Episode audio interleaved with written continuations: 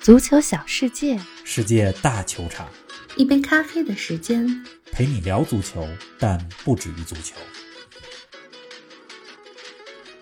新赛季意甲已激战五轮，米兰双雄、那不勒斯以及穆里尼奥的罗马都很快进入了状态，颇有一番群雄逐鹿的景象。上赛季，AC 米兰在皮奥利的带领下重燃复兴希望，获得意甲亚军，并且时隔八年回归欧冠舞台。新赛季势头不错的米兰能否更进一步，向阔别了十一年之久的意甲冠军发起冲击呢？从前五轮来看，如今的米兰是否比上赛季更成熟了呢？而米兰的最大争冠对手又有哪些球队呢？状态低迷但不可低估的尤文，少了卢卡库却依然火力不减的国米，进攻美如画的那不勒斯，充满激情的穆氏罗马，还有焕然一新的紫百合佛罗伦萨。更多精彩内容尽在本期足球咖啡馆。听众朋友们，大家好，欢迎来到新一期的节目。这周中虽然没有欧冠，但比赛可是真不少，意甲、法甲、西甲都是一周双赛。冯老师你好啊，这几天看球也挺忙活的吧？ 林子好，听众朋友们大家好，确实挺忙活。上期节目播出来之后，有心细的听众朋友也在问我这嗓子是不是不太舒服？是的， 最近啊，说话说多了，开会开多了，嗓子的确有些招架不住。多谢大家的关心，需要休息。也希望大家多包涵我这不太悦耳的声音。这几天啊，我一边看球一边想，职业球员真是够累的，不像咱们广大的上班族，中秋刚过完就可以盼望国庆了。是啊，人家五大联赛球员，尤其是那些效力于强队，同时又是国脚的球员，赛季只要一开始，基本上就是一周双赛，嗯赶上国际比赛日，还得飞回自己的祖国，一周多的时间打两三场比赛。是啊，太辛苦了。最近啊，国际足联正在研究世界杯要从四年办一回改为两年办一回。嚯，这个事儿咱们将来的节目可以专门探讨探讨。但是从保护球员、保障比赛质量的角度来讲，我是不太赞成改成两年一届的。嗯，哎，说完了球员类啊，玲子，咱们也自我表扬一下吧。这足球咖啡馆开播一年多以来，咱们每周两期这么更，没断过吧？是啊，欧洲杯期间还是日更，真的是联赛休赛期，咱们的节目也不休息嗯。哎，归根到底，还是因为咱们有这么多忠实的好听众，所以我经常说乐此不疲，既是挂在嘴边的话，也确实是真心话。是的。大家伙儿就是我们说球的动力。没错儿，哎，前几天我还跟冯老师唠叨说呢，有几天不录节目就会特别想念录音的状态。归根结底呢，还是我们非常想念我们的听众们。哎，话都说到这儿了，甭管听众朋友们您是在哪个平台收听节目，欢迎给我们的节目一个好评。是的， 如果好评多的话，玲子咱十一就不歇了。哎，本来好像就没歇。 是的。好了，书归正传，咱们该说意甲了。哎，冯老师，上期咱们英超早咖当中，你说五轮算是一个小周期，意甲正好也打完五轮了。你觉得在新赛季意甲的第一个小周期里，有什么让你感到惊喜的球队和球员吗？北京时间这周三凌晨啊，我看了佛罗伦萨和国米这场球，嗯，这是我觉得到目前为止最精彩的一场意甲，啊，甚至比上周末尤文和 AC 米兰的强强对话还要精彩。来说说，国米呢，在这场比赛里最终三比一逆转战胜了佛罗伦萨，嗯但我想说的是佛罗伦萨，啊，他们面对卫冕冠军国米大打攻势足球，上半场一比零领先，并且有好几个机会把比分扩大，是但都没把握住机会。下半场呢，因为三分钟的后防线短路，连失两球。嗯但落后之后啊，佛罗伦萨依然踢得很有章法，很有气势。嗯，不过国米球员的个人能力和经验都更强，最终三比一取胜。是，佛罗伦萨是开赛以来最让我眼前一亮的球队。他们前几个赛季都是积分榜的下半游，这赛季开局五场三胜两负，攻势足球踢得非常漂亮，嗯输的两场球也都是输给了罗马和国米这两个强队，而且比赛我都看了，场面并不难看。还真是难得。很多球迷对佛罗伦萨的美好记忆都来自于九十年代那支有着巴蒂斯图塔、鲁伊科斯塔的嗯，佛罗伦萨。是啊，如今的这支球队，让人看到了一些当年紫百合的感觉。哎呦，我觉得佛罗伦萨是前五轮意甲带给我最多惊喜的球队。还真是想不到呢。这有惊喜也有惊讶，嗯，怎么呢？这尤文的状态低迷到让人惊讶。前几天我还看了斯佩齐亚和尤文图斯这场球，尤文图斯客场三比二艰难的取胜，直到联赛第五轮才拿到了联赛首胜。斯佩齐亚的财力和俱乐部规模在意甲都是倒数的，嗯尤文这场球可以说是用了九牛二虎之力才战胜了保级队，拿到了三分。 太困难了。尤文的低迷真的不只是因为今年夏天失去了 C 罗，嗯整个球队打得无精打采，中前场没有真正组织核心。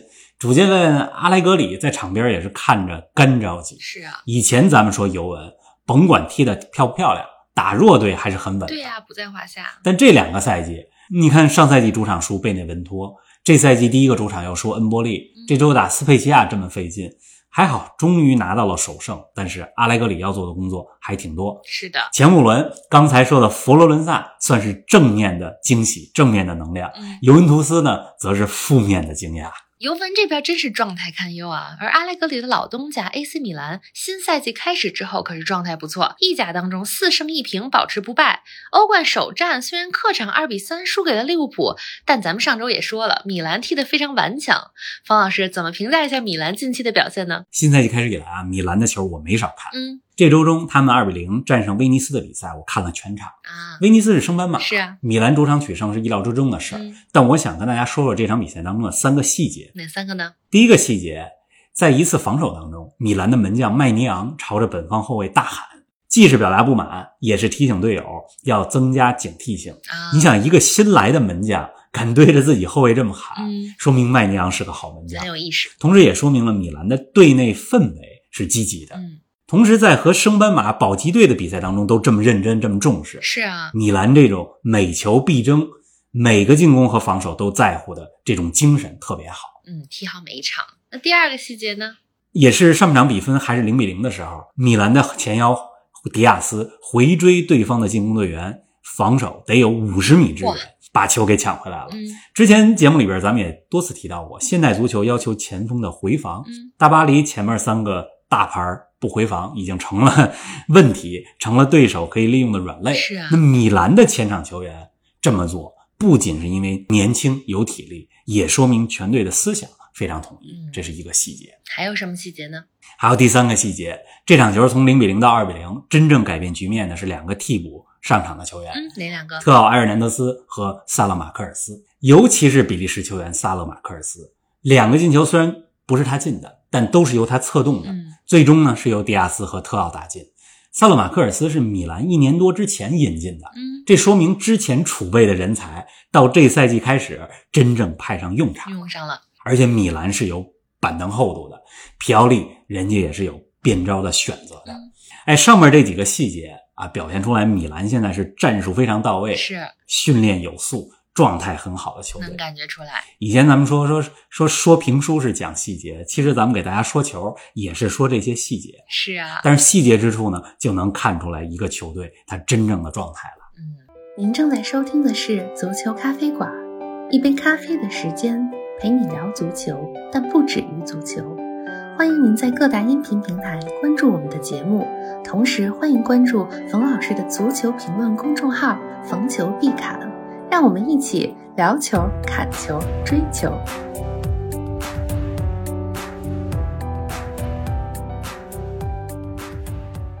哎，你刚才说米兰可用之人比较多啊，我确实有同感。新赛季刚打了六场正式比赛，米兰已经有二十四名不同球员出场亮相过了。今年夏天的转会市场上，米兰失去了意大利国门多纳鲁马以及中场恰尔汗奥卢这两位大将，但引进了麦尼昂、吉鲁、弗罗伦齐，还有巴洛图雷、佩莱格里等几位小将。这么一进一出，冯老师，你觉得米兰的阵容实力上比上赛季更强了吗？我觉得是增强嗯了。另外，上赛季本来就在米兰队当中的托纳利和托莫里嗯这两个人继续留队，啊，而且是租借转为了正式的买断是。和上赛季相比啊，前五轮米兰变化最大、进步最快的球员就是托纳利。嗯以前总说托纳利的发型和神情特别像皮尔洛，是看了他前五轮的表现，我觉得踢球的方式嗯也越来越像皮尔洛了，越来越像了，尤其是定位球。嗯。联赛第二轮四比一赢卡利亚里那场，托纳里任意球直接破门，嗯，那个球也提升了他的信心。之后的比赛当中，也愿意更多的尝试远射。是，上周末第四轮打尤文，米兰扳平比分的那个球，雷比奇的头球破门就来自于托纳里发出的角球。啊，这个除了托纳里，米兰队中还有两个球员，我觉得也是长球了。哪些呢？一位呢是布拉辛迪亚斯，嗯这赛季他已经进了三个球，嗯贡献了一次助攻。他在米兰队中的位置感更强了，也是经过上赛季融入磨合，现在啊更知道什么时间该出现在什么位置了。嗯另一个球员呢是后卫托莫里，嗯上周说欧冠的时候，我就说过，打利物浦那场，米兰虽然输了，但是二十三岁的英格兰后卫托莫里表现是现象级，很突出。是个世界级中卫的胚子。嗯，上赛季租借到米兰之后就表现不错，新赛季这几场来看，托莫里还在进步。嗯你看刚才说的这几位球员，托纳利二十一岁，迪亚斯二十二岁，托莫里二十三岁，都很年轻啊。他们这几人的表现是米兰是否能够这赛季夺冠的关键。嗯，当然了，你刚才提到米兰也引进了几位老将，是啊，对吧？一百万从切尔西买来了吉鲁，同时从罗马租借过来了意大利国脚弗洛伦齐，嗯这两笔都是非常划算的买卖。马尔蒂尼当上 AC 米兰的技术总监这几年，米兰在转会市场上做了不少好买卖。嗯，你看吉鲁虽然三十四岁了，但还是一个非常高产的射手。还是很棒。上赛季欧冠还有过大四喜的表现，是的，同时呢，人家也还是法国国家队队史第二射手，仅次于亨利。嗯米兰本身就有伊布，对吧？伊布下个月就四十岁了。原来呢是家有一老，如有一宝，现在呢是家有两宝了， 两个伊布加上吉鲁。是的，别忘了，米兰队中还有丹麦队长科亚尔，新来的弗洛伦齐也是比赛经验很丰富，能打多个位置的球员。所以说，米兰的年龄结构是合理的，老中青三代完美配置。结合的很好。哎，冯老师，那咱们认真讨论一下啊，你觉得米兰这赛季能夺冠吗？上个赛季的意甲，米兰开局十五场不败，连续十六轮稳坐榜首，但到了赛季下半程，则是遇到了滑坡。好在最终保住了欧冠的席位。那你觉得今年他们能从始至终的发挥稳定吗？上赛季米兰的表现是超出预期了嗯，二十四点七岁，这是上赛季意甲最年轻的阵容。是的，当然，这个赛季米兰也是意甲前三年轻的球队。嗯先回答你的问题，我觉得这赛季米兰争冠是绝对有戏的。嗯，咱们给大家分析一下米兰争冠的内部和外部环境吧。好啊，先说内部，米兰的阵容厚度非常足，每个位置都有两三个可以轮换的球员。像昨天打威尼斯这场，其实一半主力都没打，这种情况下能顺利战胜威尼斯不容易。你别看威尼斯是弱旅，但刚升上级的球队来到圣西罗这种场面的球场，球员很兴奋啊，所以这场比赛不好踢。嗯那皮奥利呢，经过一年多打磨出来的这套四二三幺的阵型已经深入人心了。无论上场的是谁，体系都能够给打出来。是，大部分球员，米兰的这波人在一起踢了一年多，相互之间非常默契。嗯老中青三代呢，年龄结构又非常合理，确实到了出成绩的时候。嗯同时啊，队里边除了伊布和吉鲁以外，大部分球员都没有品尝过冠军的滋味啊，很想大家很渴望嗯，在这个地儿一块儿拿个冠军。是的，所以球队也非常团结。确实是，从这个角度而言啊，我倒觉得多纳罗马今年夏天离开不是一件坏事。嗯呃如果他继续拿着高薪留下，很有可能呢会让队里边产生这种心理不平衡。确实是，现在的米兰非常团结。那去年的米兰呢，之所以有一个小滑坡，不是因为输给了强队，而是因为在一些弱队身上失了分儿，嗯比如对帕尔马、热那亚、斯佩齐亚都丢过分儿。有了去年的经历，我相信从主教练皮奥利到球员们，今年都会吸取经验，做得更好。哎，确实是。哎，你说完了这些，那外部环境呢？也有不少人说，随着尤文的下滑，国米的内部动荡，今年是米兰争冠的最佳时机了。你怎么看呢？外部环境确实对米兰也不错，嗯不过也没有大家想象那么乐观。嗯，关键还是要做好自己。尤文的状态大家看到了，前五场球只赢了一场，也是赢得磕磕绊绊。是尤文不是现在才开始走下坡路的，走了一阵儿了。而是二零一九年夏天开始就走下坡路了。是，当时人家阿莱格里带着球队五连冠，执教的挺好，五年里边还两进欧冠决赛。嗯，但是尤文的高层希望球队踢得漂亮啊，踢出赏心悦目的足球啊。想要更多。这尤文这几十年来的理念就是赢球才是硬道理。对啊，你打开尤文的英文宣传手册，第一句话就是 “Winning isn't important, it's the only thing that matters”。嗯什么意思呢？ 就是不能说赢球重不重要，赢球是唯一的道理，是唯一有意义的事儿。是的这是尤文这么多年来的真理。嗯，但是二零一九人家要踢得漂亮，对吧？换了教练，来了萨里，嗯啊，然后是皮尔洛，再之后又换回阿莱格嗯里，这么一折腾之后，再加上 C 罗的离开，少了最主要的攻击手，现在尤文踢成这样也就不足为奇了。可以想象，我还是相信阿莱格里能带尤文重回正轨，不过这赛季夺冠很困难。嗯，咱们看看会怎么样吧。哎，那国米呢？国米现在的战绩和米兰一样啊，也是四胜一平。国米的表现是超出大家预期的，嗯国米出现了财务危机。今年夏天，不仅卢卡库和阿什拉夫这两个大将都走了，嗯，主教练孔蒂也不干了。是大家都觉得国米上赛季刚夺冠，这赛季可能就崩要废塌了。财务遇到了困难之后呢，国米这赛季呢，人家就走上了经济适应型的道路，转型了，对吧？来了个经济适应型的主教练小因扎吉，嗯也引进了哲科、华金科雷亚、恰尔汗奥卢这几位经济适应型的球员，嗯，对吧？然而你甭说，真的是好用。是啊，西蒙尼因扎吉的执教啊，我觉得通过前几场来看，让人刮目相看嗯。意甲这五场，国米的进攻火力不比上赛季差多少，进了十八个球，场均三点六。